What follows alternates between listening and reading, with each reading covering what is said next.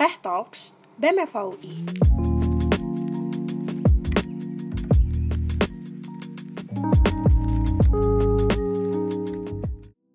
Halo Abang Mbak dan teman-teman semua, selamat datang di Reh Talks BEM FAUI. Perkenalkan, aku Arkeliano selaku host pada episode kali ini. Reh Talks merupakan suatu kanal podcast resmi dari BEM FAUI yang membawakan berbagai topik yang relevan dan tentunya selalu menghadirkan pembicara-pembicara yang hebat yang bisa memberikan inspirasi dan ilmu-ilmu baru kepada kita semua. Di episode kali ini, Biro Hubungan Masyarakat BEM FAUI 2022 dengan bangga mengundang Mbak Rahel Olivia Manurung sebagai pembicara pada episode The Benefits of Pursuing a Career in an Organization. Selama beberapa menit ke depan, Mbak Rahel akan berbagi kisahnya ketika menjabat sebagai ketua sebuah organisasi di FAUI. Oke, mungkin beberapa dari abang Mbak dan teman-teman masih belum kenal nih atau belum familiar dengan Mbak Rahel. Oleh karena ini, uh, aku mau ngasih brief description mengenai Mbak Rahel. Mbak Rahel merupakan lulusan FAUI tahun 2020 yang sekarang bekerja sebagai associate di HP Law Firm. Mbak Rahel dinilai sebagai mahasiswa yang aktif berorganisasi pada masanya. Selama berkuliah, Mbak Rahel mengikuti organisasi Asian Law Students Association Local Chapter Universitas Indonesia atau biasa disebut ALSA-LCUI. Pada tahun 2018, Mbak Rahel menjabat sebagai Director of ALSA-LCUI Board of 2018. Dan setelah lulus dari FAUI, pada bulan November 2020 hingga Agustus 2022, Mbak Rahel bekerja sebagai trainee associate di Makarim Entire Law Firm dan kemudian dilanjutkan sebagai junior associate di Makarim Entire Law Firm. Namun pada bulan September 2022 hingga sekarang Mbak Rahel bekerja sebagai associate di HP Law Firm. Nah di sini kita udah bergabung dengan Mbak Rahel Olivia Manurung. Mbak Rahel, halo Mbak. Hai Arkel, thank you for the introduction. Thank you juga. Oke, apa kabar Mbak? Baik, kamu apa kabar? Baik. Baik juga, alhamdulillah. Gimana sekarang lagi ada kesibukan ya pasti?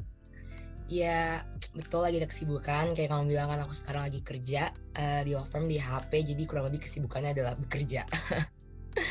Kalau gitu aku mau makasih banyak nih, mau ngasih ucapan makasih ke Mbak Rahel karena udah bersedia untuk meluangkan waktunya untuk menjadi pembicara di uh, episode kali ini. Oke, karena episode kali ini kita membahas mengenai keuntungan apa aja sih yang didapati oleh seorang ketua organisasi. Aku mau nanya nih ke Mbak, uh, kan dari berbagai organisasi yang ada di FAUI, kenapa sih Mbak memilih Alsa LCUI gitu untuk berkembang? Oke, iya sih betul banget kan di FAUI kita ada banyak banget organisasi dan waktu kita awal baru masuk banget kan kayak langsung dijajarkan dengan banyak organisasi. Tapi kalau dari awal, why do I choose ALSA the first place adalah karena I it ALSA as the only organizations that offers kayak uh, pengalaman buat bisa networking dengan other law students di Indonesia dan juga secara internasional di Asia gitu sih. Itu kayak bener-bener yang bikin waktu itu pengen milih ALSA. Oke, iya sih bener banget karena international juga terus bisa berhubungan dengan local chapter lain itu emang apa keren sih dari Alsa. Oke, mungkin aku mau nanya pertanyaan selanjutnya itu apa sih yang memotivasi Mbak Rahel untuk menjadi ketua dari uh, apa Director of Alsa LCUI? Sebenarnya itu kayak sesuatu yang berjalan sering waktu sih. Maksudnya itu bukan kayak one push doang gitu. Kayak lebih ke arah kayak mungkin kan pasti kita awal perjalanan karir kita di organisasi kan mulai dari kita staff gitu kan.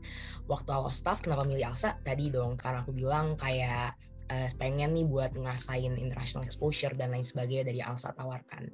So waktu aku di Alsa di tahun pertama kayak yang aku selalu sama adalah aku tuh kayak fell in love with the system that Alsa has karena aku ngerasa aku belajar banget tentang kayak workflow dan juga lain sebagainya di Alsa menurut aku it offers that dan itu kayak bagus gitu.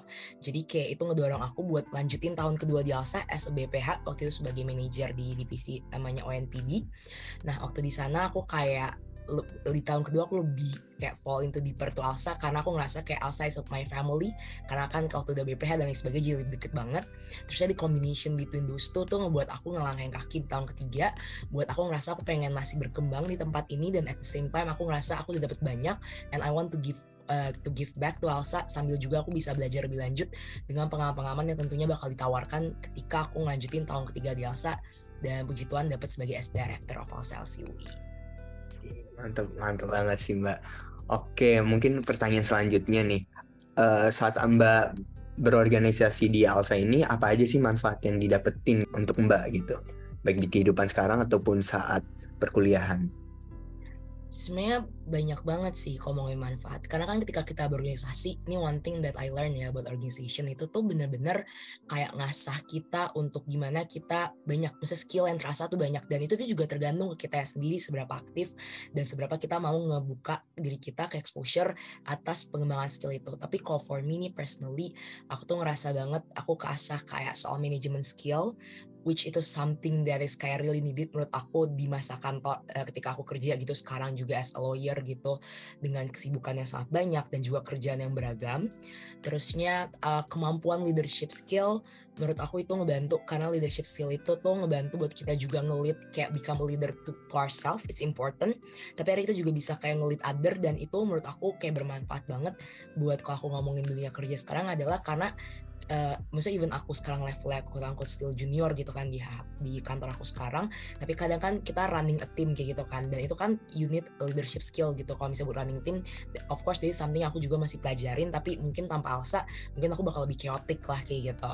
Terusnya um, selanjutnya juga aku ngerasa ngebangun juga kemampuan uh, public speaking and also kayak how to communicate with people dan juga communicate in front of people which is something yang menurut aku juga penting. Karena itu kayak kalau buat aku kaitin ke dunia kerja sekarang itu ngebangun kepercayaan diri buat kita ngomong ketika kita lagi FGD kayak gimana kita bisa nge our opinion gimana kita akhirnya kayak disuruh ngomong ke klien gimana ketika kita diutus misalnya cuma sendiri kayak kalau kita nggak terbiasa kan buat kayak ngomong dan lain sebagainya pasti itu susah.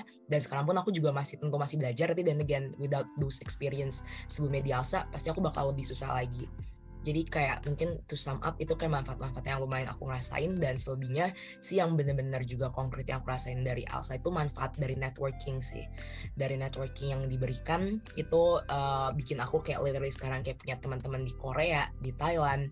Uh, kayak aku aku jalan-jalan ke Korea sama, sama keluarga aku tapi aku meet up sama anak LC Korea terus ya aku kayak pergi ke universitinya dia kayak gitu dan lain sebagainya. Itu kan juga kayak really good experience juga gitu kan jadi kayak ya a lot of things lah dan juga aku ngerasa kayak most of all manfaat yang aku rasa adalah Alsa itu ngebuka pintu aku ke banyak hal sih jadi kayak mungkin kalau aku cerita juga, aku bisa bilang ke orang-orang I cannot be where I am right now tanpa Alsa. Karena kalau tadi misalnya nih Arkel kan sempat bilang perjalanan aku tadi ketika lulus, aku waktu itu langsung di Makarim, terus akhirnya aku sekarang enak di HP.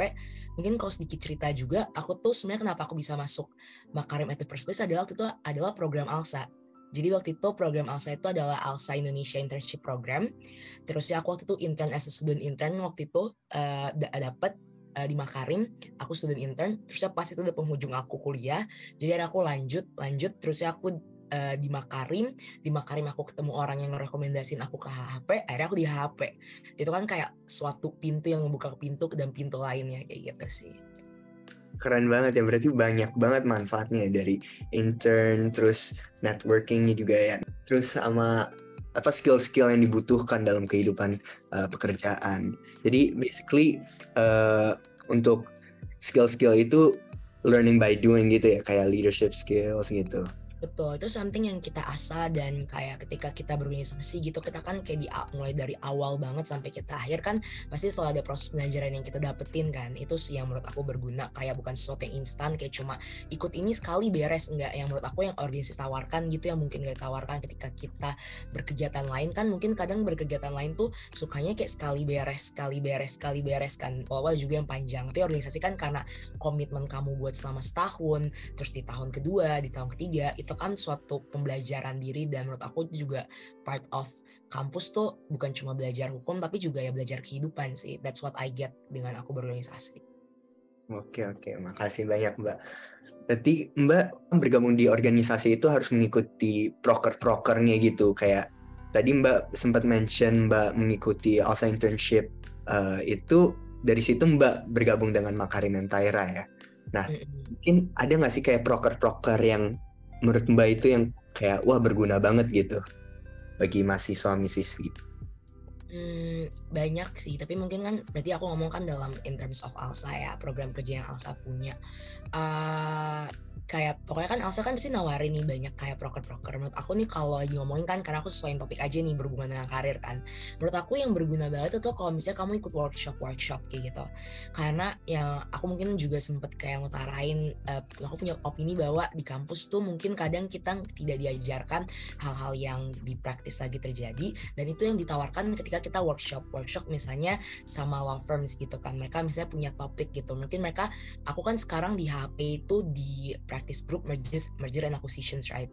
Kayak mungkin aku nggak akan tahu tapi aku tuh baru paham mergers acquisition tuh dulu aku juga pernah ikut workshop HP juga waktu aku di Alsa kayak gitu. Waktu di Alsa workshop uh, nawarin topiknya itu baru aku ngerti oh jadi maksudnya kalau akuisisi tuh kayak gini kalau ini tuh gini ini harus dilakuin dengan dilakuin kayak gitu. Workshop tuh berguna penting terus kalau buat aku pribadi sih ya aku juga um, yang aku bilang aku aku suka ikut acara nasional dan acara internasional Alsa. Aku selama di Alsa aku udah pernah ke Sri Lanka, ke Thailand dan lain sebagainya itu bikin aku kayak kenal sama orang-orang juga kayak gitu yang juga bakal berguna terus uh, ya program kerja program kerja lain tuh kayak training dan lain sebagainya itu kan juga berguna karena itu kan ngasah skill-skill kita. Ya oke, makasih banyak Mbak. Mungkin karena tadi lagi bahas-bahas uh, proker, aku mau nanya saat Mbak jabat sebagai ketua uh, dari ALSA atau Director of ALSA, Mbak ada ketemu kendala apa sih selama menjabat itu? Kendala ya, uh, mungkin berarti kayak challenges yang aku rasain kali ya. Sebenarnya menurut aku nih challenges yang akhirnya ngebuat uh, bikin justru malah jadi kayak benefit buat aku pribadi sih. Lebih karena pengalaman ketika jadi ketua itu adalah kan Alsa ya sama halnya kayak BEM juga itu kan big organization dengan isi orangnya adalah ya seratusan gitu kan. Nah di situ tuh pengalaman yang kayak aku rasain adalah gimana caranya kita sebagai pemimpin eh, belajar untuk menjadi seorang pemimpin untuk pemimpin atas suatu grup yang besar dengan orang-orang tuh punya karakter yang berbeda-beda. Akhirnya aku belajar sih gimana kayak oh kalau aku ketemu orang kayak gini aku harus nge seperti apa. Aku ketemu apa, approach seperti apa. Oh, aku paham kalau oh setiap orang tuh punya preferensi yang berbeda, setiap orang tuh punya cara suka dan tidak suka yang berbeda dan itu harus kita hargai dan karena kita sebagai pemimpin pun kita harus ngakomodir juga. Tapi gimana caranya kita bisa tetap ngebawa mereka bersama-sama untuk tetap bisa berjalan ke visi yang mau kita tuju. Dan menurut aku pengalaman itu buat aku juga uh, personally this this this really helps me di dunia kerja adalah aku belajar bahwa we don't get to choose uh, atasan kita siapa. We di on my level I don't choose uh, yang orang yang lebih junior dari aku siapa. Mungkin kalau dari level atas aku bisa milih right? Tapi aku belum bisa milih uh, dan lain sebagainya. Tapi itu yang membuat aku kayak tapi we have to work together right? Nah itu yang membuat aku kayak oh oke okay, aku belajar banget. Kayak oh kalau aku sama mungkin atasan aku yang A uh, dia tipenya kayak gini berarti aku approach-nya harus seperti ini. Oh tidak ini proses itu itu sih aku belajar kayak tentang memahami orang dan memahami itu dan again masih dalam proses belajar tapi menurut aku it helps sih pengalaman masa lalu di Alsa membuat aku kayak um, gimana bisa adapt adapting di dunia kerja apalagi juga aku baru ngerasain karena aku baru pindah ke kantor baru nggak lama jadi kan a whole new people again kayak gitu itu sih. Oke Mbak, mungkin uh, pertanyaan selanjutnya itu menurut Mbak lebih penting apa sih kekeluargaan sebagai pemimpin, kekeluargaan atau profesionalisme? Ya ampun ini kayaknya tuh kenapa ya? Aku tuh kayak ini topik yang suka banget semua orang nanya kayak gitu ya. Kalau menurut kamu apa? Coba aku penasaran deh. Sebagai oh. kamu kan lagi di tahun jadi staff gitu kan ya. What do you kayak aku, uh, kamu lebih pengen apa? aku lebih sebagai pemimpin mungkin kekeluargaan tapi sebagai uh, anggota mungkin profesionalisme ya kalau pemimpin kan kita harus kayak merangkul mungkin merangkul apa anggota-anggotanya terus uh, mengerti mereka supaya nah, apa mereka merasa feel like home gitu nah sementara sebagai anggota kita juga nggak nggak boleh seharusnya kayak nggak boleh uh, terlalu manja jadi kita tetap, tetap harus profesional bekerja uh, sesuai dengan tanggung jawab yang diberikan gitu. Mungkin kalau ada gimana perspektif Mbak? Good point sih, it's really good point dan juga uh, more or less I share sim kayak similar opinions, but I think menurut aku sih kayak orang kan selalu nanya kan which one yang ini? Kayak kalau menurut aku adalah kayak we need to have them both that's why kan. Kayak aku lupa sih what, what do tapi kayak we have these two asas atau apa something professional dan keluargaan. Menurut aku dua-duanya harus ada dan menurut aku itu bukan mana yang lebih tonjolin atau mana kayak oh waktu pemilihan kamu tuh kayak kekeluargaan banget deh atau atau pemilihan kamu tuh profesionalisme banget deh. Karena menurut aku tuh bukan kayak gitu. Menurut aku lebih ke keduanya harus ada pertanyaannya kapan yang satu ditonjolkan dibanding yang lainnya kayak gitu.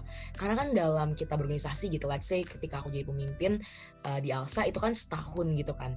Dalam setahun aku harus ngeliat dulu demografisnya tuh seperti apa anak-anak di tim tuh seperti apa ini tuh lagi di posisi apa apakah kalau lagi dibutuhkan untuk orang lebih disiplin untuk kayak kita bisa mencapai what we want to achieve together something that we already agreed on dan mungkin kita harus nge-push a bit of professionalism dan ketika keadaannya ini tapi ketika kayak orang-orang lagi capek atau memang lagi timingnya ada pas ya ini tuh ngerangkul more. Jadi kayak pertanyaan menurut aku tuh nggak kayak you have to choose one atau lebih utama yang mana tapi pertanyaannya you see the conditions terus kamu lihat mana yang lebih cocok untuk di apply at that certain moment. Dan maksudnya kondisi tuh as in kayak hari ini dan besok mungkin beda gitu. Hari ini kita lebih fokus keluarga besok professionalism that could be the case. Jadi kayak menurut aku it's more like analyzing the current condition and applying it on the right moment sih. Hmm, mantap. Oke oke. Ya mungkin pertanyaan ter selanjutnya ini lebih uh, untuk bernostalgia juga mungkin bagi Mbak Rahel. Apa sih iya. pengalaman pengalaman atau kenangan paling indah ataupun paling buruk? Hmm, menarik menarik. Kayaknya uh, recall memory tapi juga bisa langsung muncul karena memang kenangan paling ya. Jujur kayak banyak sih kalau misalnya KPI satu tuh susah karena kayak Amel juga beralsa selama tiga tahun dan ketika jadi uh, dan juga sebelum-sebelumnya kan udah sempet intern dan lain sebagainya juga waktu di Alsa juga kan. Tapi kalau menurut aku sih one thing kalau aku selalu inget dan selalu seru adalah setiap aku acara nasional sama waktu aku acara inter sih. Karena menurut aku tuh kayak itu tuh kayak dapet banyak hal satu biasanya ini kalau kita berangkat acarnas kayak gitu ya. Uh, misalnya berangkat acarnas aku udah pernah ke Makassar ke Padang ke Semarang uh, ya ke banyak tempat lah kayak gitu. Selama aku beralsa itu tuh satu kita deket biasanya sama delegasi. Kita kan berangkat misalnya kita berangkat tuh forget I think kayak ber 14 atau bersekian kayak gitu terus kita bisa tuh advance sama kayak extend gitu kan. Kita tuh bisa jadi kayak terus kita kan harus uh, siapin performance atau apa terus kayak belajar bareng kalau misalnya kayak kita acaranya itu workshop dan lain sebagainya. Jadi kita tuh kayak sudah kumpul delegasi kita sudah kumbel kayak gitu. Nanti di rumah siapa? Akhirnya tuh bonding banget. Itu jadi seru buat deket juga sama teman-teman within uh, apa namanya within anak als saya sendiri. Terus pas di sana kita get a chance buat ketemu teman-teman kalau misalnya secara nasional teman-teman LC lain, uh, teman-teman local chapter lain gitu, teman-teman dari Universitas UGM, uh, eh, Universitas Undip, Universitas Pajajaran dan lain sebagainya banyak 14 LCs. Terus misalnya kita juga lagi acara internasional, kita ketemu negara-negara kayak orang-orang Thailand, Korea, terusnya juga Singapura dan lain sebagainya. Jadi habis itu kayak aku jadi pengalamannya kayak komplit aja sih within the LCU-nya sendiri aku ngerasa kita jadi akrab banget dan deket dan seru-seruan. Terus waktu kita pergi juga kita jadi kayak bisa seru-seruan dan kenalan sama teman-teman itu. Menurut aku itu kayak satu pengalaman yang selalu aku suka dan selalu berkenang sih sampai sekarang. Hmm, jadi bondingnya yang paling mengenangkan gitu. Uh, iya. Oke, mungkin aku mau nanya uh, selanjutnya tuh uh, apakah Mbak sebagai uh, Director of ALSA waktu itu, apakah memiliki peran penting dalam pemilihan profesi Mbak sekarang menjadi uh, law associate di uh, HHP? Hmm, peran penting tuh berarti asin apa nih? Maksudnya kayak is it the similar questions with the manfaat that I get during my time as in organization terusnya ini atau in what way? Uh, in a way uh, kayak saat Mbak jadi uh, apa ketua organisasi di apa di ALSA Mbak kayak ngelihat teman-teman sekitar Mbak atau Mbak berkumpul dengan associates jadi menginspirasi Mbak kayak mau deh jadi associate atau karena uh, karena lain hal gitu. Uh, iya sih, mungkin karena juga uh, kebetulan di Alsa kan lumayan banyak mungkin walaupun gak selalu ya tapi kan condong ketika kita ngomongin tadi ya workshop. Maksudnya dan again aku juga I came from uh, divisi uh, OMPD itu adalah divisi yang ngerjain the workshop itself. Jadi kayak dulu aku kayak inget banget pertama kali aku juga kayak kayak masuk ke ke gedung kantor HP gitu itu kayak gara-gara Alsa juga gitu kayak setelah aku pikir-pikir lagi gitu kan. Jadi dan it inspires me betul kalau menurut kamu uh, kayak ini kamu. Dan kayak jadi one thing yang menarik tapi ini tuh aku baru ngeh banget setelah setelah aku uh, udah di HP jadi itu awalnya tuh aku baru masuk di HP orang tuh kayak bikin jokes around kayak eh tuh lihat deh ada tangan-tangan. Jadi bos aku ada ada satu bos aku uh, yang kayak partner in charge aku lah kayak gitu. Sebenarnya kalau orang ngomong gini kayak, eh lihat deh itu ada, tangan Rahel di ruang di ruang di ruang partner ini gue kayak aku kira tuh orang lagi bercanda kayak gitu kan. So aku beneran masuk lah kayak, oh iya bener ada gitu kan. Terus aku lihat ternyata setelah aku lihat-lihat, oh iya ini adalah uh, this person adalah pembicara waktu aku lagi uh, waktu aku lagi workshop dan aku ngelihat kayak bahkan foto di HP kayak ada uh, tim gitu kayak staff di HP ngomong kayak Ral mau lihat nggak ada foto kamu waktu kamu masih kuliah di sini kamu lagi ngasih plakat kayak to the exact boss yang akhirnya aku sekarang kerja with gitu loh. Jadi kayak aku pertama kali kenal sama bos aku aja tuh kayak awalnya dari dari dari apa namanya dari Alsa kayak gitu kan. Untuk aku akhirnya bisa kayak sekarang di sini aku ada di kantor itu juga buat kayak kerja under uh, uh, atasan aku ini. Terus ya uh, menurut aku sih aku juga bahkan titik uh, kayak aku tuh kayak lumayan ngaruh gitu dari aku uh, lulus. Eh pemilihan skripsi aku tuh lumayan ngaruh ketika aku enak waktu itu di Makarim lah. Dan aku kena aku milih skripsi itu tuh fintech. Dan kenapa aku milih fintech pun waktu itu karena workshop. Aku belajar awal fintech dan tertarik karena waktu itu workshop yang diadain sama dari divisi uh, dari uh, Alsa juga. Dan itu kayak workshopnya tentang kayak fintech so aku waktu itu pembicara juga HHP so aku kayak oh ini menarik. Terus akhirnya aku end up kayak skripsian fintech. Abis itu aku end up kayak di Makarim tuh. Waktu itu aku memang lumayan uh, banyak itu ngerjain fintech. Karena bos aku juga waktu itu adalah orang yang specialize in fintech. Dan kayak itu ngaruh banget sih buat kayak akhirnya kayak akhirnya aku end up sekarang kayak gitu. Hmm, oke okay, oke. Okay. Mungkin ini pertanyaan lebih uh, santai gitu. Kenapa sih Mbak memilih associate? Mungkin kan di proker-proker Arsa ini nggak nggak cuma workshopnya itu ke law firm tapi mungkin ke uh, instansi-instansi yang lain. Tapi kenapa gitu Mbak memilihnya law firm? Apa bekerja sebagai associate? Oke, okay, berarti why why law firm, why corporate law firm juga ya, corporate to become corporate lawyer. Sebenarnya uh, aku paham sih kayak waktu aku awal, maksudnya kayak aku juga lagi mundur balik ya. Awal waktu kita masuk kuliah gitu di Eva nggak jadi awal banget aku pun to begin with masuk FAW aku udah berpikir kayak aku pengen jadi pengacara tapi without really knowing pengacara itu apa dan bagaimana kayak gitu. Menurut aku itu satu. So aku masuk aku I think ya what I know dulu pengacara adalah someone who talks di pengadilan. Karena at least that's what we saw in the movie and stuff right? Kayak gitu kan. I don't really understand the other. Ya kayak aku ngelihat kayak pengacara korporat kayak aku nonton Suits atau apa gitu kayak oh ini pengacara gitu tapi kan juga itu kan kayak kayak gitulah kita masih apa abstrak uh, konsep buat pengacara. Terusnya aku emang dari awal berarti maksudnya ketika aku masuk uh, at least waktu aku masuk uh, eh, FAW pun waktu itu memang uh, ke arah sana lah. Uh, jadi aku bukan kepikiran buat hukum ja, uh, hakim jaksa atau notaris waktu itu kayak gak kepikiran. Tapi waktu awalnya juga akhirnya masuk hukum belajar akhirnya aku baru paham kalau ternyata pengacara pun ada banyak jenis gitu kan. Kayak mau pengacara apa nih? You want to become a litigation lawyer corporate lawyer terusnya corporate lawyer juga you want to specialist in what gitu loh. Kayak ada banyak lagi juga. Itu akhirnya kayak aku belajar belajar belajar dan aku akhirnya kayak ngerasain enak aku mikir kayak oh uh, aku peng aku aku ngerasa kayak oh ya aku pengen belajar jadi corporate lawyer. Aku ambil hukum bisnis juga karena menurut aku menarik aku suka topiknya. Dan aku ngelihat di Indonesia tuh hmm, ini something yang masih growing banget juga. Karena Indonesia tuh kan very Indonesia tuh kayak country yang punya banyak banget potensi makanya investasi tuh masuk masih banyak kayak gitu kan dari negara-negara asing. Dan akhirnya ketika investasi itu masuk kita kan akhirnya banyak ngebantu uh, ya para klien-klien asing kita kan untuk dia bisa untuk dia bisa apa namanya untuk dia bisa kayak masuk ke Indonesia. Jadi aku ngerasa itu masih very very berkembang, masih bisa di assist banyak di situ. Terusnya uh, akhirnya juga aku mikir kenapa juga to be specific become a lawyer gitu ya bukan misalnya in-house counsel atau apa yang juga banyak dan menarik juga sekarang.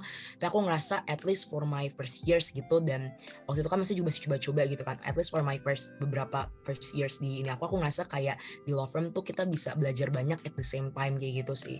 Karena bisa langsung ngerasain banyak-banyak jenis-jenis transaksi yang beda dengan bidang-bidang hukum yang juga maksudnya um, sektor yang berbeda dan itu aku ngerasain ditawarin di uh, kerjaan aku sekarang. Hmm, oke okay, oke okay. keren banget. Oke. Okay. Dan ini uh, pertanyaan penutup lebih ke kesan pesan sih mungkin uh, dari Mbak Rahel apakah ada kesan dan pesan kepada mahasiswa mahasiswa FAUI gitu terkait untuk organisasi atau apa gitu. Oke, buat teman-teman yang sekarang masih berkuliah di FAUI uh, kalau kalau pesan mungkin ya kalau pesan aku gitu uh, pasti kan semua orang juga punya pendapat beda tapi ini pesan aku sebagai orang yang mungkin juga udah berkesempatan gitu kuliah di FHUI dan juga kurang lebih merasakan manfaat-manfaat yang aku dapat sekarang. Menurut aku sih selama kuliah satu ini one thing aku pegang kuliah itu cuma in general kuliah itu cuma tiga setengah atau empat tahun guys. Dan habis itu kalian bakal masuk ke dunia kerja yang kayak yang penting aku rasain adalah wah gila ketika aku kuliah kita punya banyak hari libur kita punya banyak kesempatan buat kayak ngelakuin ini itu. Tapi ketika ada kerja dan mungkin kebetulan di karir yang aku pilih yang juga secara jam kerjanya juga tinggi. Dan juga aku ngerasa kayak wah gila kayak udah nggak ada hari libur lagi kayak I can only rely on public holidays untuk kayak aku bisa ngerasain ini tanggal merah. Apalagi tapi, tapi padahal kayak tahun ini tahun lalu tanggal merah tuh semua deketan di Sabtu Minggu. Jadi makin dikit tanggal merah kan.